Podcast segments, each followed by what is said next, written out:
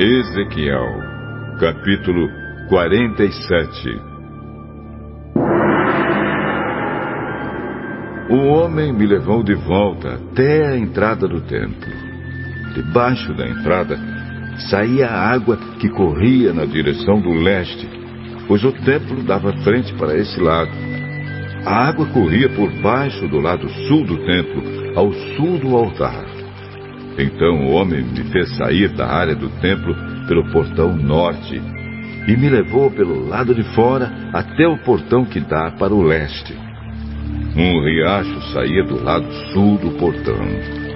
Com a sua vara de medir, o homem mediu 500 metros na direção da correnteza para o leste. Ele me fez atravessar o riacho ali, e a água chegou aos meus tornozelos. Em seguida, ele mediu mais 500 metros e a água subiu até os meus joelhos. Mais 500 metros e a água chegou até a minha cintura. Finalmente mediu mais 500 metros e o rio era tão fundo. Eu não podia atravessar. Era fundo demais para ser atravessado, a não ser a nado.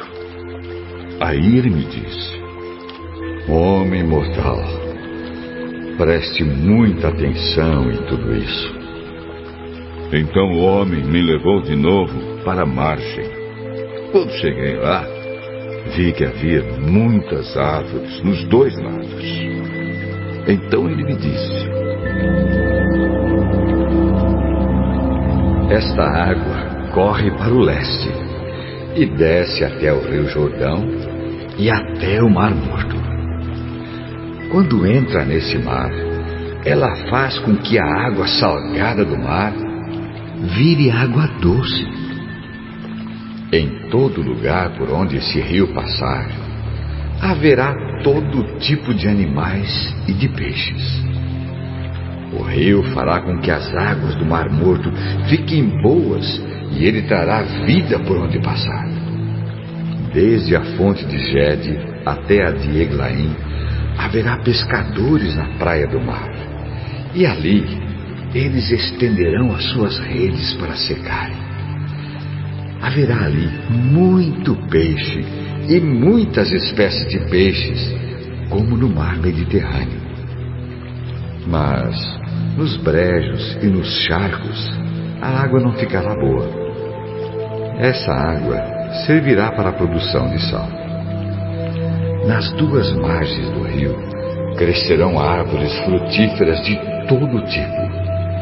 As suas folhas nunca murcharão e as árvores nunca deixarão de dar frutas. Darão frutas novas todos os meses, pois são regadas pelo rio que vem do templo. As frutas servirão de alimento e as folhas de remédio.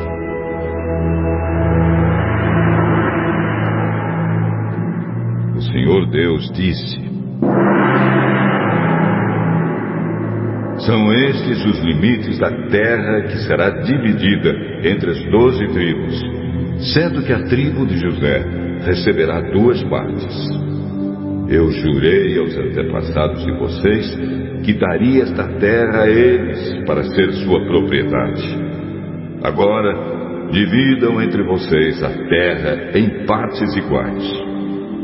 Ao norte, a fronteira vai para o leste, do mar Mediterrâneo até a cidade de Etlon, até a subida de Amate, até as cidades de Zedade, Berota e Sibraim, que ficam entre o território do reino de Damasco e do reino de Amate, e a cidade de Aticom, que está na fronteira do reino de Aurã.